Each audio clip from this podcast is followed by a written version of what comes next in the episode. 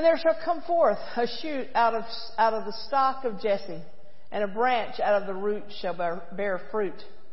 And the Spirit of Jehovah shall rest on him, the Spirit of wisdom and understanding, the Spirit of counsel and might, the Spirit of knowledge and the fear of Jehovah.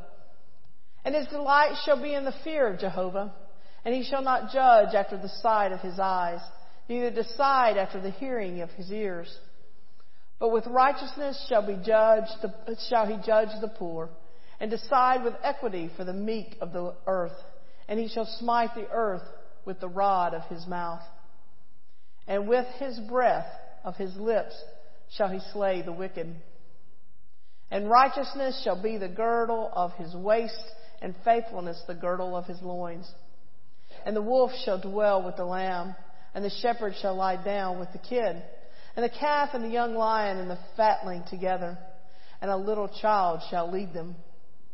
And the cow and the bear shall feed, their young ones shall lie down together, and the lion shall eat straw like the ox. And the suckling of the child shall, shall play in the hole of the asp, and the weaned child shall not put his hand on the adder's den. They shall not hurt nor destroy in my, all my holy mountain, for the earth shall be full of the knowledge of Jehovah as the waters cover the sea.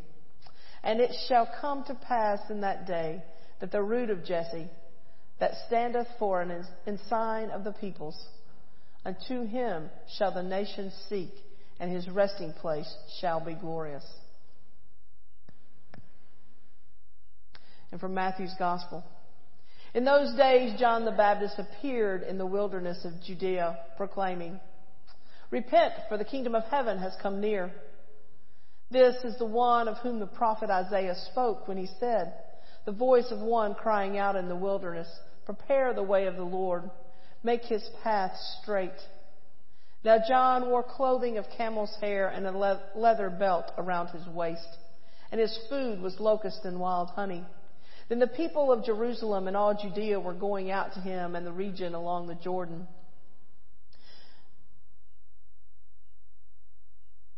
And they were baptized by him in the river Jordan, confessing their sins. But when he saw many Pharisees and Sadducees coming for baptism, he said to them, You brood of vipers, who warned you to flee from the wrath to come? Bear fruit worthy of repentance. Do not presume to say to yourselves, We have Abraham as our ancestor. For I tell you, God is able from these stones to raise up children to Abraham. Even now the, t- the axe is lying at the root of the trees. Every tree, therefore, that does not bear good fruit shall be cut down and thrown into the fire. I baptize you with the water for repentance, but one who is more powerful than I is coming after me. I'm not worthy to carry his sandals. He will baptize you with the Holy Spirit and fire. His winnowing fork is in his hand, and he will clear his threshing floor and will gather his wheat into the granary. But the chaff will, he will burn with unquenchable fire. The word of God to the people of God. Good morning, church. That was some long scripture reading, but it'll all make sense as it gathers together in just a few minutes. We want to uh, thank everybody for being in the house this morning, whether you're online with us or if you're if you're in the house. Uh, let's take a moment to welcome our online family and wave at them and wave at each other in the house. And remember, if this is your first time with us, that you are part of the family now. So uh, uh welcome aboard. Um, we want to uh, ask our online folks to comment online and let us know of prayer requests so that we can make that connection throughout this next week. I'm Pastor Regina and I'm looking forward to spending these next few minutes with you. What a wonderful beginning to the Advent season that, that we experienced last week as we decorated our sanctuary and began preparing our hearts and minds for the coming Savior. We heard Christ's story told through the monograms of His life. We reflected on the redeeming of God's love as told through scripture, heard through song, and experienced by preparing the manger of Christ and the hanging of the symbols of Christ on the tree. As we journey to Bethlehem in the coming weeks uh, and arrive where, uh, at the scene where heaven comes to earth, we will see signs of hope, feel the peace that defies understanding, experience immeasurable joy, and know and share the love that comes through this little baby that we're waiting for. Today's focus is on peace. A peace that is unlike the world defines peace, but a peace that comes to us because of our experience of heaven coming to earth. Our scripture readings this morning comes from the prophet Isaiah who prophesies of a, kingdom like no other. A kingdom where enemies lie down their differences and work together for the common good. A kingdom where justice reigns supreme. A kingdom where righteousness and faithfulness abound. A kingdom that will come through the lineage of King David, but that will be like no other kingdom that we have experienced. We hear another ancient prophet of sorts as, as John the Baptist tells of one who comes after him that will bring in this new kingdom. He tells of humanity's need to repent and of the need to prepare for this kingdom in radical ways. He speaks of consequences for, for those in power and those who do not understand this new kingdom. Advent is about taking a stand for these promises, to taking a stand for the promise of a new way of living that Jesus offers our beloved community. The offering of living out this new way of life and in, in all the ways that we can. Advent is a time of, of bifocal vision when we, when we look back at this impending incarnation and the glory of, of the first Christmas but during Advent, we are also looking ahead to the completion of the hope and the peace and the joy that we experience during this season.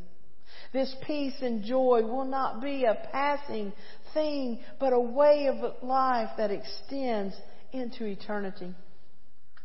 Advent is a hope, to, is, a, is an attempt to bring our lives, our homes, our relationships into sync with the possibilities of hope and compassion and joy while, while aligning with this harmonious existence that stretches beyond the weeks of Advent and into Christmas, but throughout our lives. The, the world is, uh, is an unsettled place at times to say the least. Can we agree with that? Too often, we, this feeling of uncertainty pr- produces anxiety and worry about, about what's happening and what is to come. But our ancient brothers and sisters were, were experiencing these same feelings as, as their unpredictable circumstances were promising a Messiah, but yielded only oppression and justice. The prophecies were unresolved and, and their future seemed overwhelming. They longed for relief. They worked tirelessly only to never reach their goal of independence and religious freedom. Sounds a lot, a lot like the world we live in today, doesn't it? A world where differences are, are too great and our, our divides run too deep. A world where we concentrate on, on things that separate us rather than on those things that, that, that we hold in common. Now for the ancients, along came John the Baptizer who, who spoke of the one who would come to make things right. The one coming after himself who, who was greater than he. The one who would bring into fruition the world where righteousness would reign. For us, we received Jesus, who came teaching a different way of living, a different kind of love, a different set of rules for power and privilege a different set of scales for those who, who are and are, who, and what is important. A different measuring stick for the worth of a person. Now here we are in Advent season. A time where we turn our focus to those things which seem impossible. Yet kindle in us a hope that we dare to dream of a world where peace and harmony are possible. We seem to be more aware of others' needs during Advent and, and we seek to be kind hearted and benevolent. But why do we wait until Advent? Shouldn't we be this way? Shouldn't this be a way of living that, that we're called to as a follower, follower of the one who brought us the hope and peace and joy as he demonstrated in his ultimate sacrifice of love? For this unimaginable, far-fetched way of thinking that, that we seem to accomplish during Advent, we must work at being in a community and living in a different way. A better way, a way that reflects the love of Christ and the, that love that He shows for each of us. Now, in just a few short weeks, at Good Shepherd United Methodist Church, we've accomplished over a hundred boxes for, for children with, filled with gifts. We've collected over 50 food bags and many other essentials for several families. Christmas gifts for over 50 plus children and, and a truckload of food will be given away in the coming weeks uh, for, to meet the needs of our community. How can we turn these monumental holiday experiences into a way of life throughout the year? How can we make these events not just events, but a way of connection to those that we serve and an opportunity to share hope, peace, joy, and love throughout our community? How can we create a kingdom here at Good Shepherd that reflects God's peaceful kingdom where humanity can find hope, where peace is a way of life, where joy seeps through everything we do, and love abounds for all people? Christ is the focus of this Advent season. Christ is the example for us to follow. We're searching for Jesus, and He leads the way. I'm reminded of a story that began in 1856. This time was one where people had come, become estranged from the church, and the church had become estranged from, from the needs of society. Sounds a bit like 2022, doesn't it? William Booth uh, was a former Methodist, and he began to form bands to play on the streets and collect pocket change. And these collected funds were, were used to meet the needs of humanity through acts of charity. This project still exists today. It's known as the Salvation Army. A simple act that turned into a powerful ministry. Imp- this impending birth of Jesus causes us to turn our hearts and minds toward others. It's an invitation to provide for the needs of Jesus by providing for the needs of others. How can we prepare to see Jesus and welcome Him through our actions, not only now, but throughout the year. As we embark on our journey to Bethlehem, let's ask ourselves, where is it that we need to search for and be with Jesus? Where is Jesus guiding us this year? Where are we waiting for, and not just this Advent season, but beyond? What is it we're waiting for this time of anticipation and preparation? As we move closer to Bethlehem and in search of the Christ child, May we remember that the Bethlehem of the Bible is described by, by perspective, this perspective from the gospel writers, from shepherds, from prophets, and from poets. We can't reach this described Bethlehem simply by taking a trip, getting on a plane and going to Bethlehem. We can do that. But we can't reach this actual place unless we put Christ child, the Christ child at the center and we have to do that through faith. To reach Bethlehem, for some of us it may be a short trip. For others of us it may be a trip as long as the Magi had to take. But everyone's journey begins with a single step. This journey is a journey of a lifetime. Along this journey, we must watch, listen, serve, and grow. May we begin now to take those first steps. Those first verses that I read in Isaiah reminds us that from death comes life, and from dreams denied become new dreams. The Lord brings a spirit of wisdom and understanding, counsel and might, knowledge and respect. Advent is more than just a time in a liturgical calendar, and Christmas is just more than a few festive gatherings. It reminds us that hope and peace are possible if we set aside our differences and concentrate on our commonalities. If we are to stand on the promises that the new kingdom is possible with Jesus, then we must love, we must welcome and share Jesus just as Jesus did with us. When we show others that God lives among us, peace prevails, hope arises out of despair, and joy is found among the brokenness. Advent reminds us of these truths. May God's love be reflected in our actions among this Advent journey, not only this year, but beyond. As we come to the table this morning, may we come in search of a Savior who's waiting for us.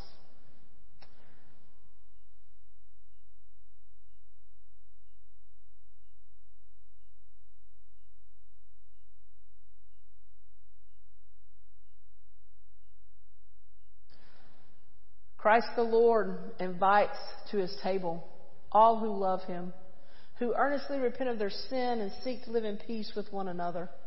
Therefore, let us confess our sin before God and one another.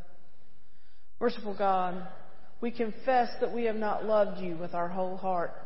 We have failed to be an obedient church. We have not done your will. We have broken your law. We have rebelled against your love. We have not loved our neighbors, and we have not heard the cry of the needy. Forgive us, we pray. Free us for joyful obedience through Jesus Christ our Lord. Amen. Hear the good news. Christ died for us while we were yet sinners. That proves God's love toward us. In the name of Jesus Christ, you are forgiven. Glory to God. Amen.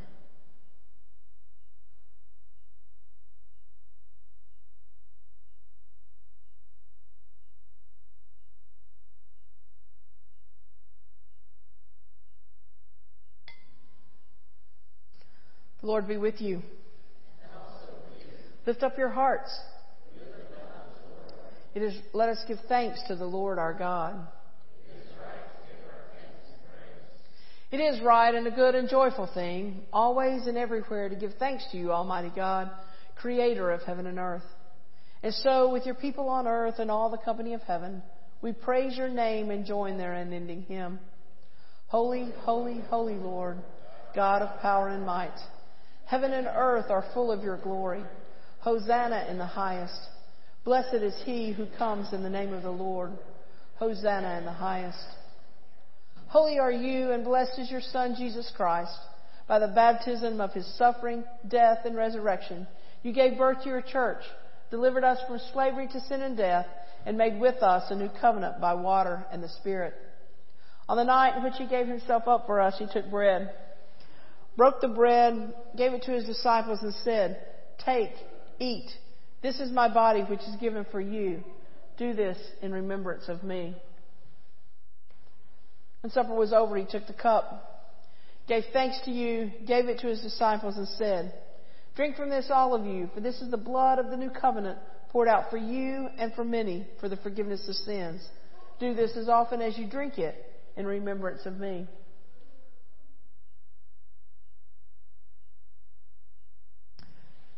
And so, in remembrance of these, your mighty acts in Jesus Christ, we offer ourselves in praise and thanksgiving as a holy and living sacrifice in union with Christ's offering for us as we proclaim the mystery of faith.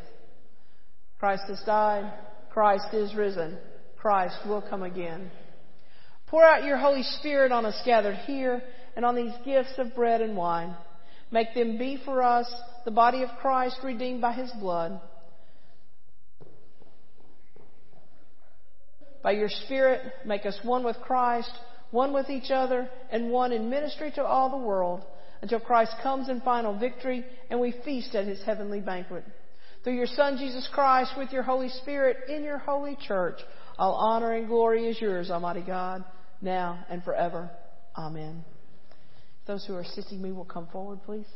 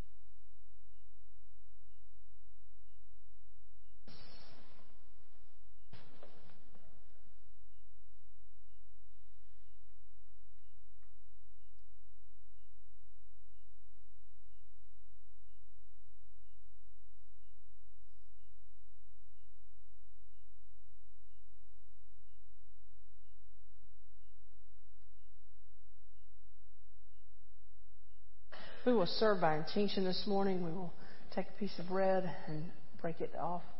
You would dip it in the cup. We do have gluten free options for those of you who uh, are gluten free, and we have individual cups if you're not uh, comfortable with um, intinction. But come now to the table as Christ calls you.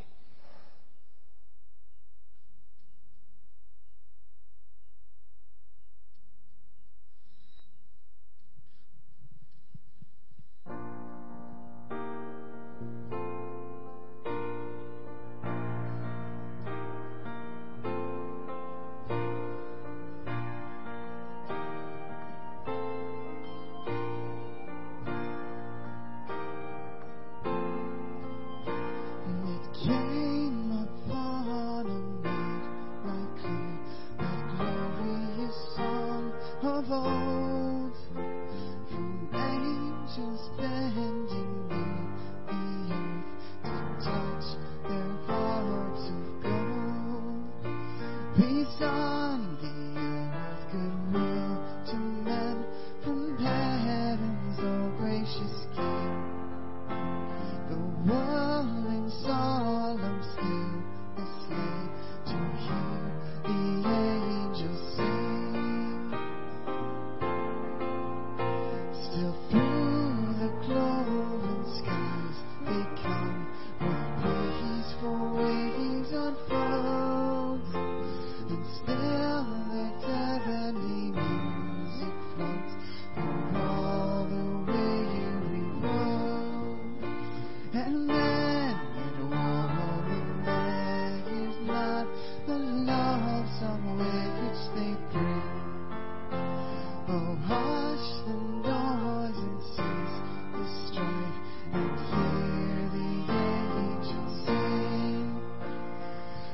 Glory to God.